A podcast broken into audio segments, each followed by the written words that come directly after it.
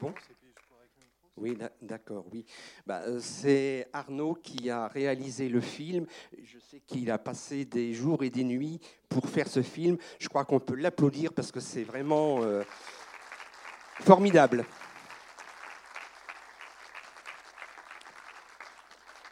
Et puis merci aussi aux, trois témoins euh, qui ont eu le courage de, raconter leur, euh, euh, leur vie dans le pays, comment ils sont arrivés jusqu'en France et depuis qu'ils sont en France, les, galères, mais aussi ce qu'ils espèrent en France pour pouvoir vivre sereinement. Voilà, alors je pense qu'il, enfin, peut-être qu'il y a des personnes qui veulent réagir, qui veulent poser des questions, euh, dire euh, bah, ce qu'ils euh, retirent de ce film, ce qu'ils en pensent. Est-ce qu'il y a des personnes qui veulent parler je sais que c'est pas simple. Hein. Après un film comme ça, il a déjà été passé dans le sud de la France, à Bayonne et à Pau, et après, euh, les gens ils sont un peu sidérés parce qu'ils ont vu, entendu, et donc c'est pas facile de, après de prendre la parole. Je ne sais pas s'il y a des gens non qui euh, ou autrement, ben, oui. Alors, ben, écoute Bernard, euh, tu vas nous présenter l'activité du, du, groupe droit d'asile de Quasar. Tu peux expliquer ce que l'on fait au sein du groupe, comment on accompagne les demandeurs et demandeuses d'asile? Oui, bah, c'est depuis l'année 2011 que l'on accompagne des demandeurs. Ça a démarré doucement. Aujourd'hui, on est plutôt à 90 maintenant, actuellement, personnes en cours de procédure qu'on accompagne. Euh, et euh, donc, euh, c'est une équipe de six personnes pour le moment, actives, hein, qui donc accompagnent les demandeurs d'asile. On n'est pas assez nombreux, donc on recherche des personnes qui pourraient nous aider. Vous le voyez, c'est très important, très très important en sachant que euh, bah, la formation elle est, elle est, prévue en interne pour les personnes qui arrivent, et puis après l'accompagnement au départ se fait en binôme, donc on ne lâche pas la personne comme ça euh, tout de suite euh, dans un accompagnement qui n'est pas forcément simple, mais on a besoin de bénévoles. Est-ce que tu peux expliquer de quelle manière on accompagne cette personne et ce que l'on fait pour un, dossier, par exemple Il y, a, alors, il, y a, il y a deux choses. Il y a l'accueil, c'est une première chose, accueillir les gens, qu'ils sachent qu'ils peuvent venir dans l'association, que là, ils ne seront pas jugés, ils ne seront pas condamnés, qu'ils vont rencontrer des personnes euh, homosexuelles ou amis des homosexuels, et que donc là, ils sont chez eux. je crois d'ailleurs qu'on l'entend à plusieurs reprises dans les propos des, des témoins. Il y a l'accueil, c'est une première chose, mais l'accueil, ce n'est pas suffisant. Il faut aussi accompagner les personnes dans la procédure pour qu'elles aient plus de chances d'obtenir le statut de réfugié. En France, c'est très difficile. Hein. Deux demandeurs sur trois, quasiment deux demandeurs sur trois, globalement, ont un rejet, c'est-à-dire qu'on leur refuse le statut de réfugié. Donc, ce n'est pas simple. Alors, comment ça se passe? Eh bien, euh, on accompagne la personne euh, pour euh, rédiger ce que l'on appelle le récit de vie, c'est-à-dire qu'ils doivent écrire la raison pour laquelle ils demandent l'asile, donc expliquer par écrit ce qu'ils ont vécu, et puis les aider aussi à exprimer cela parce que, en fait, plus que l'écrit, c'est ce qu'ils vont dire à l'OFPRA. L'OFPRA, c'est l'administration à Paris qui va décider d'accorder ou pas le statut. Donc, les aider aussi à raconter, à exprimer, à répondre aux questions. Alors, on a l'habitude maintenant, donc on sait un petit peu les questions qui seront posées. Et puis, comme on accompagne les personnes aussi aux entretiens à l'OFPRA, on sait comment ça se passe. Donc, on les aide aussi à, exprimer oralement leur, euh, bah, ce qu'ils ont vécu, expliquer ce qu'ils ont vécu. Après, euh, Comment, comment euh, je crois que c'est Sidoine qui le dit d'ailleurs très bien, comment prouver qu'on est homosexuel ou hétérosexuel, pareil d'ailleurs. C'est pas simple. Hein, et c'est pas facile. Comment euh, prouver qu'on a bien subi des violences, des menaces en raison de l'homosexualité? Comment prouver que si on est renvoyé dans son pays, on sera à nouveau en danger en raison de son orientation sexuelle? C'est tout cela, dans l'accompagnement, on essaie de faire en sorte que le demandeur ou la demandeuse d'asile puisse euh, apporter des réponses à toutes ces questions-là. Si la personne a un rejet de l'OFPRA, et donc on sait que ça arrive très souvent, on va aller à la Cour nationale du droit d'asile. Là, on travaille essentiellement avec une avocate formidable qui est à Paris, Virginie Robineau. Euh, je veux la citer parce que vraiment, c'est une avocate militante, hein, comme on dit. Hein. Et euh, donc là, bah, on recommence tout on regarde pourquoi l'OFPRA a refusé la demande d'asile, les motifs du rejet.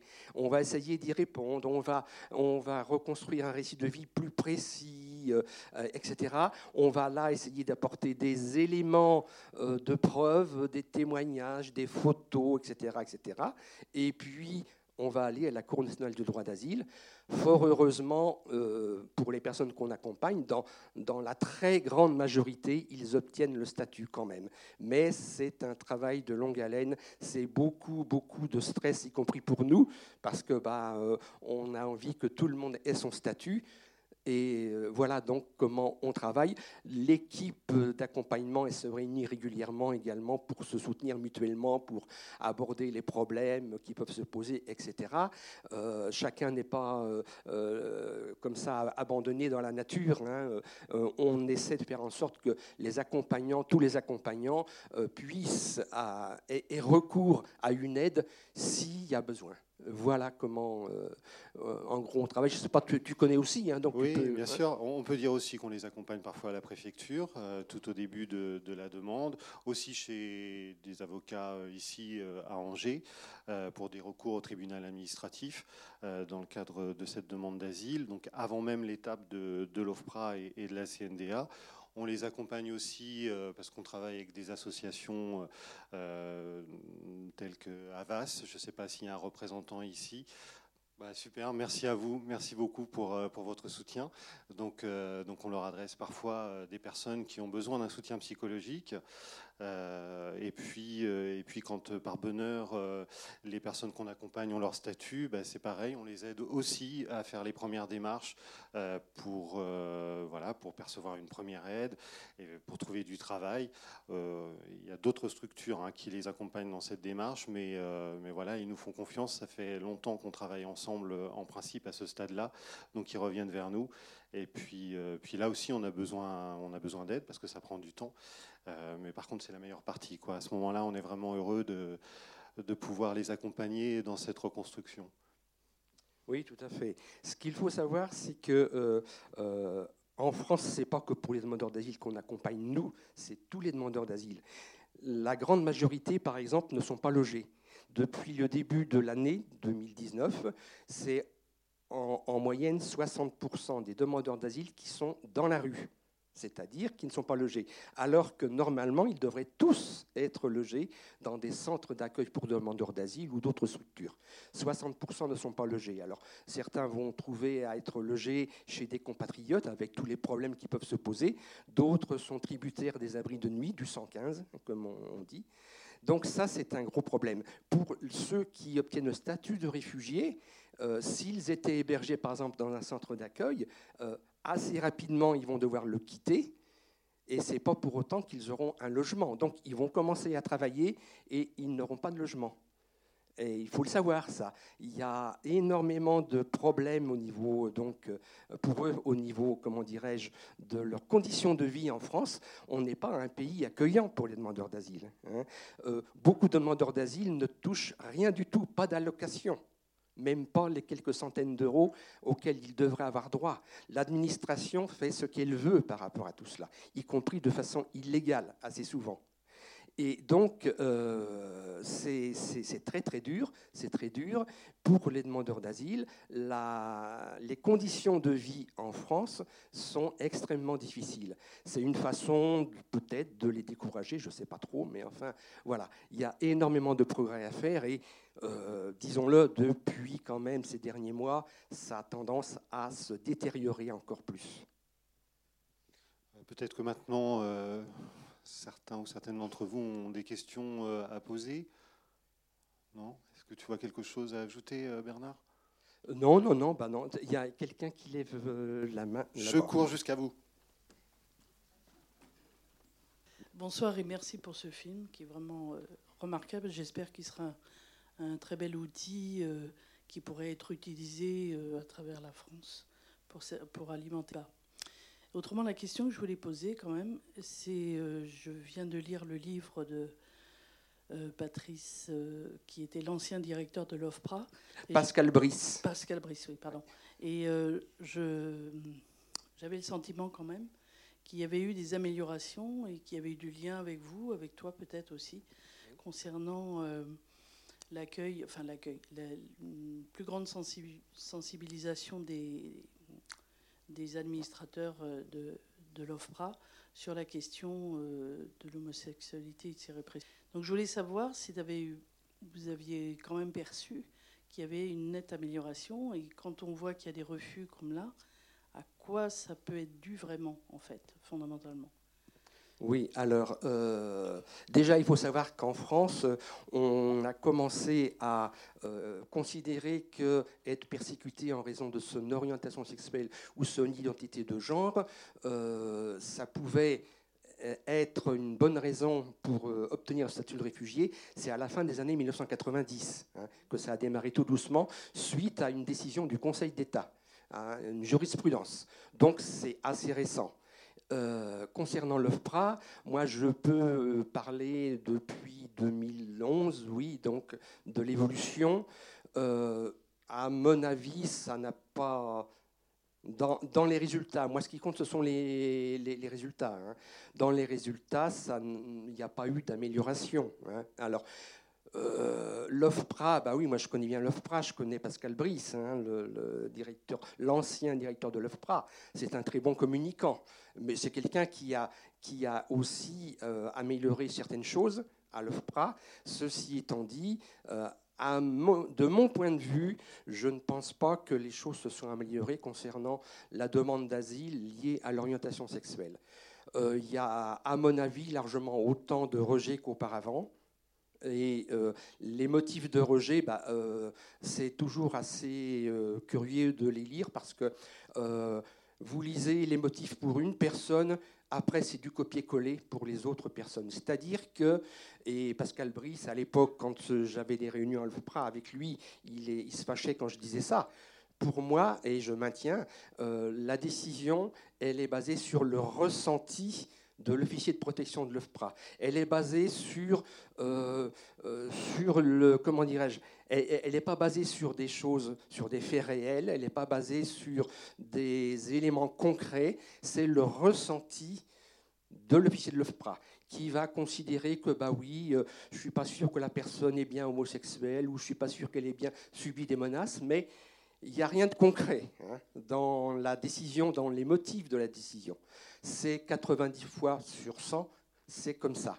Alors, euh, ce qui fait que, bon, eh bien, on a des demandeurs d'asile qu'on accompagne à l'OFPRA, on est présent, on est présent, euh, on est à côté de la personne, donc on voit comment ça se passe. Hein. On se dit en sortant, bon, bah voilà, il a vachement bien répondu, c'était précis, c'était concret, euh, vraiment, bon, c'était béton. Et puis, aux surprises, il y a un rejet de l'OFPRA. Voilà, alors, euh, bon, ça reste un mystère. Euh, les, raisons du rejet, bah, bon, c'est. Euh, aussi beaucoup, donc, en fonction, je pense, des, des officiers de protection. Hein. Il y en a qui sont peut-être plus sensibles, d'autres moins sensibles à ces questions-là. Ça dépend de, l'humeur de l'officier de protection, je ne sais pas. Hein. Mais bon, en tous les cas, euh, je ne pense pas qu'il y ait d'amélioration. Alors oui, aujourd'hui, on est accueilli à l'OFPRA, il y a un travail avec les assos qui, qui se fait, oui, effectivement. Euh, au niveau des résultats, pour moi, c'est ça qui compte. Je ne pense pas que ça se soit amélioré. Est-ce que. Oui, j'arrive. Bonjour, euh, je tenais vraiment à vous remercier pour votre film qui voilà, m'a vraiment touché et je pense fera un, petit peu avancer les choses. Euh, je voulais vous poser la question, là on a beaucoup parlé euh, lors de ce film, du, bah, notamment du continent africain. Mhm. Est-ce que vous accueillez d'autres personnes, enfin, j'imagine en tout cas de voilà, d'autres, d'autres origines, d'autres, d'autres lieux, voilà, savoir un petit peu ce qu'il en était? Alors, euh, la très très grande majorité des demandeurs d'asile et demandeuses d'asile qu'on accompagne sont originaires de l'Afrique subsaharienne. Hein. Mais c'est aussi, euh, quand, on, quand on regarde l'origine des demandeurs d'asile LGBT dans, dans les autres assauts en France qui font cet accompagnement, c'est à peu près la même chose, c'est-à-dire que ce sont essentiellement des gens de l'Afrique subsaharienne. Nous, on a accompagné ou on accompagne quelques demandeurs qui viennent d'autres pays. Euh, on a eu des gens qui venaient d'Albanie, de Serbie, d'Afghanistan, du Maroc, donc là c'est l'Afrique, mais l'Afrique du Nord, euh, Jamaïque même. Hein. Euh, quoi comme pays autrement, je ne sais plus trop. Mais enfin bon, mais c'est à, 90. Oui, ah oui, l'Arménie, oui, effectivement, c'est vrai. On a eu une période où il y avait beaucoup d'Arméniennes et d'Arméniens, mais c'est aujourd'hui pour l'essentiel des personnes qui viennent de l'Afrique subsaharienne. Et comme il est dit d'ailleurs dans le, dans le film à un moment donné, ce sont des personnes qui viennent pour la plupart, pas tous, mais pour la plupart, de, de pays africains euh, francophones, hein, les anciennes colonies euh, françaises. Merci beaucoup. Il y a quelqu'un ici. Ah oui, d'accord. Euh, je voulais savoir par rapport à Dublin 3, est-ce que tu pourrais expliquer un peu comment ça marche et pourquoi ça cause, si j'ai bien compris, autant de problèmes et de ah souffrances? Et aussi, deuxième partie de la question, c'est euh, est-ce que ça va changer Dublin 3 ou est-ce qu'on est coincé avec ça? Bah, J'aimerais bien que ça change.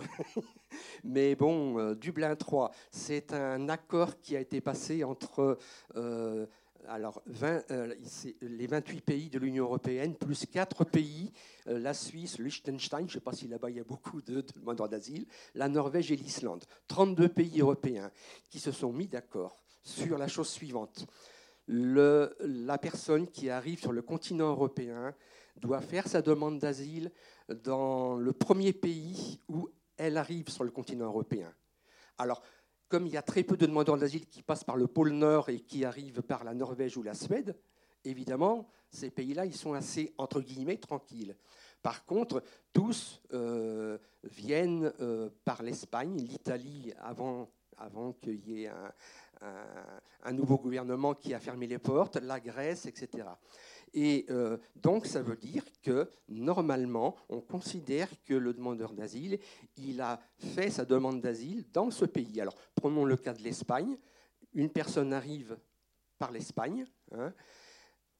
Dans la majorité des cas, on va euh, prendre ses empreintes.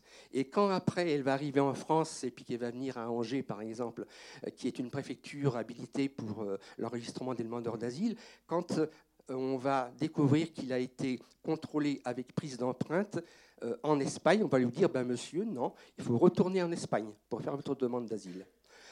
Et si la personne, malgré tout, reste en France, elle va, euh, pendant alors, 18 mois, mais avec la procédure au départ, ça va être pendant quasiment deux ans, elle va se retrouver en France sans aucun droit, sans allocation, sans rien du tout, avec le risque d'être contrôlée à un moment donné. Hein.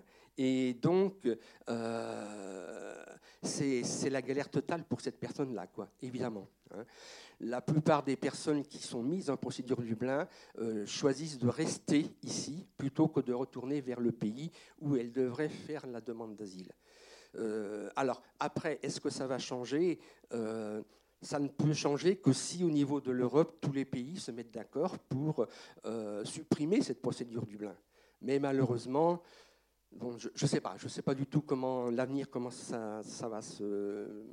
La France dit euh, qu'aujourd'hui, apparemment, il faudrait quand même peut-être faire évoluer les choses, mais d'un autre côté, l'administration française n'a jamais été aussi dure euh, par rapport à la procédure Dublin. C'est-à-dire que vraiment, en France, on fait tout, tout pour renvoyer le demandeur d'asile vers l'Espagne ou l'Italie ou enfin le pays où il devrait faire sa demande d'asile.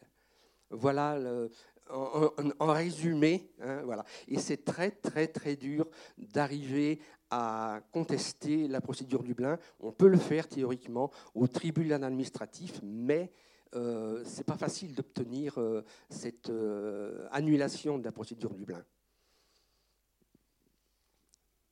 D'autres questions? Oui. Oui, merci pour le film, merci Arnaud d'ailleurs aussi, merci Bernard. Euh, je me demandais juste, les législations des pays qui sont homophobes et qui condamnent la mort ou les actes contre nature, etc., ça ne suffit pas apparemment. Et dans quelle mesure c'est pris en compte les législations euh, locales, même par rapport au Maroc ou des pays comme ça, où l'homosexualité en scène n'est pas bien vue euh, au niveau de l'État euh, déjà, sans parler évidemment des, de ce qu'on a pu voir au niveau des familles, des voisins, des amis, etc. Donc comment c'est pris en compte? Oui, alors, une petite remarque, euh, il y a actuellement autour de 74 pays qui pénalisent les relations homosexuelles, dont 7 ou 8 où on prévoit la peine de mort, carrément. Mais attention, il y a aussi au moins une quarantaine de pays supplémentaires où euh, les personnes homosexuelles ou transgenres sont persécutées. Il n'y a pas besoin d'avoir des lois pour persécuter, y compris au niveau de l'État les personnes homosexuelles. Je pense à des pays comme la République démocratique du Congo ou des pays comme ça. Il n'y a pas de loi qui pénalise, même en Côte d'Ivoire d'ailleurs. Tu peux même parler, Bernard, des pays euh, dits sûrs auprès de l'OFRA, que le Sénégal, puisqu'on a aussi euh, euh, accompagné des Sénégalais et, parler de ces pays. Il y a d'ailleurs 14 euh, pays, enfin il y avait 7, mais là on se, le, groupe Exil se bat pour euh, que l'OFPRA supprime cette mention sur, mmh, euh, mmh, sur 14 mmh, pays qui ne sont pas du tout sûrs pour les, pour les homosexuels. Voilà, alors donc effectivement, donc là, dans ces pays, il y a une législation, effectivement. Mais je pense à un pays comme la Guinée, par exemple. En Guinée, il y a une loi qui pénalise jusqu'à trois ans de prison. Mais apparemment, euh, l'article du Code pénal n'a jamais euh, été utilisé pour des poursuites judiciaires. Pourquoi? Parce que dans un pays comme la Guinée, euh, tout se fait en dehors de la loi. Hein. C'est-à-dire qu'on va attraper la personne, on va euh, payer les policiers pour que la personne soit mise en prison, elle va être mise en prison, elle ne verra jamais un juge et évidemment jamais un, avocat, et donc tout va se passer tout à fait en dehors de, euh, de, de, la loi guinéenne. Donc il n'y a même pas besoin d'avoir une loi qui pénalise, puisque ça se fait. Bien sûr avec la complicité des autorités du pays, de la police. Hein. on voit dans un pays comme la Côte d'Ivoire, bon, où euh, euh, la police arrête les gens alors qu'il n'y a pas de loi qui pénalise. Hein. Donc, il y a les pays où la loi pénalise, c'est vrai, mais il y en a aussi plein d'autres où la situation est largement aussi mauvaise pour les personnes LGBT. Je ne sais pas si je réponds bien à... Oui tu peux parler de, ce combat qu'on mène actuellement contre les pays d'issure auprès de l'OFPRA? Oui, alors c'est-à-dire que la France considère, alors je crois que c'était ces 16 pays, la France considère que euh, les personnes qui viennent en nombre de 16 pays pour demander l'asile en France, ce sont des pays où euh, il n'y a pas de problème de droits de l'homme. Tout se passe parfaitement bien. Donc, a priori, les personnes qui viennent de ces pays n'ont aucune raison de demander l'asile. Ils sont mis euh, donc tout de suite dans une procédure, je ne veux pas rentrer dans les détails, la procédure accélérée. Ça ne veut pas dire qu'ils ne vont pas tenir le statut. Attention, on en a qui ont tenu le statut alors qu'ils venaient, hein, les personnes d'Arménie, du Sénégal, ont obtenu aussi le statut. Mais ça va être une procédure accélérée, euh, ça va être plus difficile, et puis surtout avec la loi de l'an dernier qui a été votée, euh, bon, ça sera encore plus difficile hein, qu'auparavant. Ces pays-là, euh, donc, bon, ce sont des pays donc, où on considère que tout se passe bien. Donc, on a un a priori défavorable euh, quand des personnes venant de ces pays demandent l'asile en France. Dans ces pays, euh, oui, il y a le Sénégal, il y a l'Arménie, il y a peut-être bien la Géorgie, a, enfin, je n'ai pas la liste en tête, mais euh, voilà. Hein. Alors ça, c'est à mon avis d'ailleurs contradictoire avec la Convention de Genève de 1951 qui donc est à la base de l'asile. Hein, moderne, hein, et euh, où on dit qu'il doit y avoir aucune discrimination quant, à, quant au pays d'origine du demandeur d'asile. Or là, à mon avis, il y a discrimination. Hein. Mais bon, encore une fois, entre euh, ce, qui, ce qui est légal et ce, qui se passe, même en France, même en France, hélas, il y a des différences. je vois qu'il est midi. Le cinéma nous a demandé de libérer la salle à 7 heures. Et on peut répondre à une ou deux questions encore rapidement, si vous en avez. Oui. Et puis je profite là de vous rejoindre pour, euh, pour remercier Issa, Sidouane et Mike qui ne sont pas là. Euh, et voilà, je vous ai photographié tout à l'heure, je vais, je vais vous montrer à eux et, euh, et ça va les réconforter. Merci d'être là. Non, mais simplement la question quel avenir pour ce film? Est-ce que vous avez l'intention de le distribuer plus largement? Alors on l'a présenté à Pau et Bayonne. Euh, normalement, au mois de novembre, on doit le présenter à Angoulême et Poitiers à l'occasion euh, de, festivals. Euh, on va certainement le présenter à la fac d'Angers. En tout cas, là, on a un petit projet. donc voilà quelle va être l'existence de ce film pour les prochaines semaines.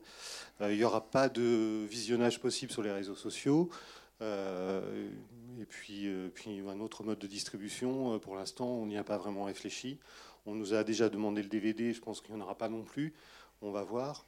donc voilà, pour l'instant, on va aller le, montrer dans les assos ou à l'occasion de projections privées comme celle-là. C'est possible, pas tout de suite, ou peut-être dans une maison de quartier si les conditions de projection sont bonnes.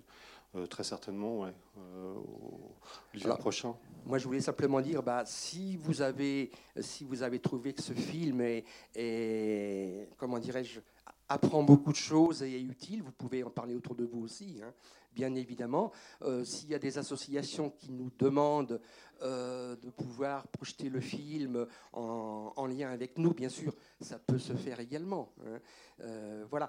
Quant au, clip qui est à la fin du film hein, et qui donc s'intitule, c'est comment déjà Je me souviens plus. pardon?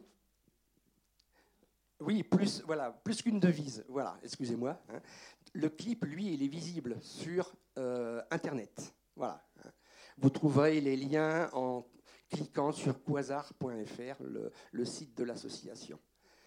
Euh, je crois qu'il y, avait une autre personne qui avait levé la main tout à l'heure. Euh, moi, je voulais revenir sur le mystère dont vous parliez tout à l'heure.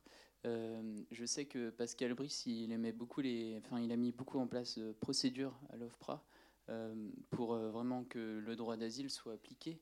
Euh, et ma question, c'était si ça reste sur l'appréciation de, l'officier de protection, cette décision à l'OFPRA, comme vous dites tout à l'heure, ben, s'il y avait quelque chose de, de, plus objectif qui se mettait en place, comment ce serait possible sans que ce soit stigmatisant en fait? Je ne sais pas si ma question est claire, mais oui, bah, une sorte de procédure ou de truc qui pourrait bah, déjà, il faut quand même savoir que la décision, elle est quand même prise essentiellement par une personne. Hein. une personne, c'est-à-dire l'officier de protection de euh, l'OFPRA. Déjà, ça peut poser question. Euh, il y, a des demandes d'asile qui sont extrêmement simples. Hein. Euh, un opposant politique qui va venir avec des documents et tout, ça va être assez simple. Des demandes d'asile basées sur des questions intimes comme l'homosexualité ou, les, ou par rapport aux, femmes également, les, les, femmes qui sont brutalisées, battues, excisées, etc. Bon, ça, ce sont des demandes d'asile qui sont difficiles à, euh, à, exprimer. Hein. C'est pas simple de dire je suis homosexuel. Hein. Et donc, euh, peut-être que Premièrement, il faudrait plus de temps pour euh, préparer euh, l'entretien à l'OFPRA. Or, on le sait, les procédures s'accélèrent de plus en plus, donc on n'a pas le temps de préparer cela. Et puis ensuite, à mon avis, euh, c'est quand même très limite que la décision repose sur une personne qui est la personne qui donc fait l'entretien à l'OFPRA. Moi, j'y vais à l'OFPRA, je vois comment ça se passe on a parfois des officiers de l'OFPRA on sent bien qu'ils ne sont pas dans... ils sont pas dans leur assiette, comme on dit. Hein. Bon voilà, je ne sais pas, ils ont peut-être eu un problème dans leur vie privée ou ils en ont un peu marre, ou etc. Et euh, la décision va reposer sur cette personne exclusivement. Ça pose question. À mon avis, il faudrait peut-être revoir la procédure pour qu'il euh, y ait plusieurs personnes qui participent à la décision et peut-être plusieurs personnes qui, à ce moment-là, assistent à l'entretien. Mais ça demande d'autres moyens. Voilà, ça c'est mon opinion personnelle. Hein. Merci. Ah, on peut ajouter en plus, parce qu'on a lu des témoignages d'officiers de protection, euh, que de rejeter une demande d'asile, ça prend euh, une heure. Bernard expliquait que souvent les motifs de rejet sont des copier-coller, alors que par contre, quand euh, l'OFPRA accorde son statut, l'officier doit vraiment beaucoup argumenter pour, euh, pour euh, accorder le statut à une personne. Et aujourd'hui, il y a énormément de, demandes à l'OFPRA. Alors, euh, il y a beaucoup plus d'officiers qu'il y a quelques années, mais malgré tout, ils ont un boulot de fou. C'est un peu brutal ce que je vais dire, mais c'est sans doute la réalité. C'est plus facile de faire un rejet que d'accorder le statut à quelqu'un. Est-ce qu'il y a d'autres questions? Non, bah, par rapport à ça, non. Euh, euh, ce que je voulais souligner quand même, si, euh, pour revenir sur les problèmes des délais, c'est-à-dire qu'il y a eu une période qu'on a connue il y a quelques années où, concrètement, moi je me souviens d'un demandeur d'asile, la procédure elle a duré trois ans et demi. Je ne sais pas si vous vous rendez compte. Trois ans et demi, c'était évidemment beaucoup, beaucoup, beaucoup trop long. Mais maintenant, on passe d'un extrême à l'autre, c'est-à-dire que nous, on a aujourd'hui des demandeurs d'asile qui sont en procédure normale, pas accélérée, sont convoqués à l'OFPRA euh, quelques semaines, 5-6 hein, euh, semaines après avoir été enregistrés. Alors, ça pose le problème pour lui de euh, prendre un petit peu confiance pour pouvoir parler de ce qu'il a vécu, et c'est ce qu'il a vécu, c'est toujours très traumatisant, évidemment, de pouvoir évoquer des questions très personnelles, très intimes, l'homosexualité, ben, euh, même nous, enfin, je veux dire, est-ce que nous, on est prêt à parler de notre vie intime devant comme ça des gens euh, Bon, c'est pas évident. Hein. Et puis, euh, autre problème, ben, nous, associations on a des capacités limitées en nombre d'accompagnants, euh, euh, financièrement aussi. Bon, et donc, euh, il va falloir qu'on, faut que nous, on accélère le mouvement, hein, qu'on rencontre le demandeur d'asile à une fréquence beaucoup plus longue, parce que on sait que l'entretien à l'OFPRA sera très rapide. Ça se fera dans les semaines qui suivent. Là, euh, quand euh, moi j'ai évoqué à plusieurs reprises dans des réunions à l'OFPRA ce problème-là, bah, l'OFPRA répond en disant oui, mais c'est la loi, c'est le gouvernement qui a décidé ça. Donc euh, évidemment, bon, c'est une administration qui doit appliquer la loi, mais après, l'OFPRA aurait la possibilité, malgré tout, de, comment dirais-je, de ralentir de ralentir le, la, demande d'asile, enfin la procédure pour certaines catégories de personnes. L'OFPRA ne le fait pas. Oui, alors c'est clair que, ces délais euh, soient réduits aujourd'hui, c'est très bien pour un grand nombre de demandeurs d'asile, mais pour les demandeurs d'asile LGBT qui arrivent ici avec des traumatismes, avec une culture différente, euh, pour qui l'homosexualité est un tabou, est un tabou, euh, de devoir raconter sa vie, bah, ça nécessite en effet de gagner la confiance des gens qui, qui vont essayer de, qui vont leur permettre d'exprimer tout ça, et c'est ce temps maintenant qui nous manque vraiment. Euh, et pourtant, il faut, euh, il faut que nous, on les prépare à cet entretien qui est difficile, hein, d'une demi-heure à deux heures et demie face à un officier, avec euh, un interprète la plupart du temps, euh, qui n'est pas forcément euh, très open sur ces questions-là aussi, il hein, faut le dire. Euh, nous, on demande vraiment à ce que ces interprètes soient un peu plus contrôlés parce qu'on se rend compte, même à la CNDA, notre avocate nous le dit, que parfois il y a une interprétation des paroles du demandeur. Euh, donc, euh, donc voilà, enfin, il y, a un boulot de préparation qui est énorme et aujourd'hui on n'a plus ce temps euh, pour les accompagner, alors que ce sont des gens qui, par leur traumatisme, ont besoin de temps pour pouvoir nous faire confiance, pour pouvoir parler de leur histoire. Et ça, ça, manque vraiment. Donc c'est très bien que les délais de traitement d'une demande d'asile aient été réduits pour la plupart des demandeurs, mais pour, pour les LGBT, en règle générale, ça pose quand même un vrai problème. J'arrive. C'est bien, j'ai pas pu aller faire mon footing ce matin. Alors, en cas de refus de l'OFPRA, euh, est-ce qu'il y a possibilité d'appel? Et sinon, quelle est la, procédure euh, ultérieure? Alors, heureusement, pour heureusement, on peut faire appel à la Cour nationale du droit d'asile qui est à Paris. Et donc, euh, nous, à Quasar, la plupart des demandeurs d'asile ont leur statut à la CNDA, la Cour nationale du droit d'asile, et non pas à l'OFPRA. On peut faire un recours, effectivement, donc, hein, et en général on fait un recours. Là, euh, il y a la possibilité d'avoir un avocat ou une avocate. Nous, on travaille essentiellement avec une avocate parisienne, et elle est en photo à la fin du film, là, Virginie Robineau, qui est euh, quelqu'un de remarquable. Et donc, eh ben, c'est rebolote. On va recommencer à travailler le dossier en fonction de, des motifs de rejet de l'OFPRA, etc. Hein. Le demandeur d'asile, comme tout ça, ça prend du temps.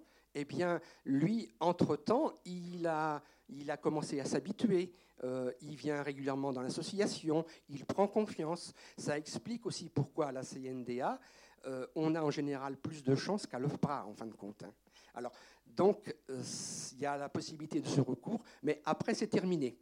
C'est-à-dire que s'il y a un rejet à la CNDA, au niveau de la procédure d'asile, normalement, c'est terminé, sauf cas très exceptionnel. Voilà. Je voulais, par rapport à ça, dire une chose, c'est qu'il faudra peut-être qu'on se batte prochainement contre quand même euh, une tendance qu'on sent au niveau français et européen de vouloir externaliser les demandes d'asile.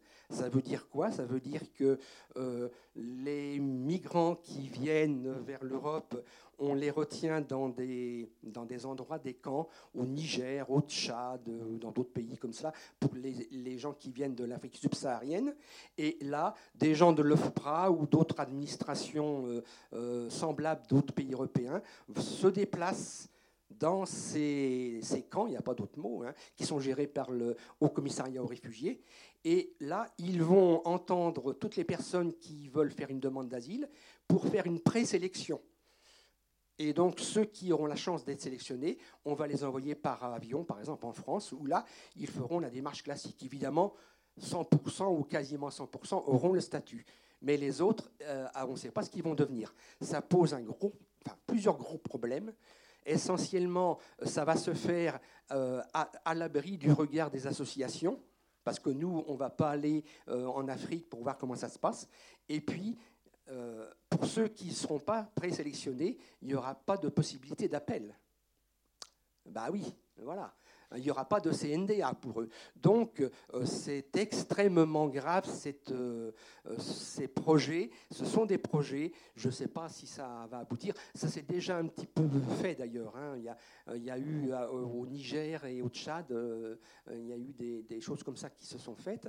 Alors c'est extrêmement grave hein, parce que, bon, encore une fois, là, toutes les garanties de procédure euh, qu'on connaît actuellement et qui quand même permettent à un certain nombre de personnes d'obtenir le statut, ça, ça n'existera plus. D'ailleurs, à ce sujet, il y a déjà des audiences euh, de l'OFPRA qui se tiennent dans les centres de rétention. Euh, et, les conditions sont telles que souvent les demandeurs LGBT euh, n'arrivent même pas à s'exprimer parce qu'en fait ça se fait dans un bureau avec euh, d'autres demandeurs à proximité, il n'y a aucune confidentialité, c'est un véritable problème et ce problème on risque de le rencontrer bientôt à la CNDA puisqu'ils sont en train d'installer la visioconférence.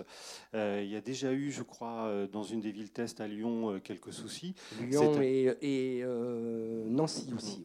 C'est-à-dire que du coup, le demandeur d'asile euh, est euh, face à des écrans euh, donc sur lesquels il voit le juge qui se trouve à Paris. Je crois même que le projet, c'est que l'interprète soit lui aussi à Paris, ce qui simplifie quand même pas la tâche. Et, les conditions de, de l'audience sont telles que forcément, quand on se trouve de l'autre côté dans la salle d'attente, on entend tout. Et pour les LGBT, ça pose un problème parce qu'une fois qu'ils vont quitter cette salle, ils vont retrouver leurs compatriotes ici. Euh, et, au sein de la communauté, il existe, euh, même en France, beaucoup d'homophobie. Donc vraiment, euh, on se bat, et d'ailleurs tous les avocats de la CNDA se sont battus ces dernières semaines avec énormément d'énergie pour lutter contre ces visioconférences, mais je crois malheureusement que ça n'a fait que ralentir le processus de la CNDA pour organiser des audiences en visioconférence. Ah, c'est la loi, la, loi de l'an dernier, hein, ça, voilà, une très mauvaise loi. D'autres questions? En tout cas, merci beaucoup pour votre présence. Euh, Voilà, Bernard, un petit mot de conclusion Non, bah, euh, la conclusion, c'est que on a besoin d'aide, euh, on a besoin de bras, enfin, entre guillemets, pour euh, renforcer le groupe droit d'asile. On a besoin de finances. On n'est pas subventionné, nous, hein, et donc nos déplacements à Paris, bah, voilà, on fait comme on peut, hein, mais c'est pas simple.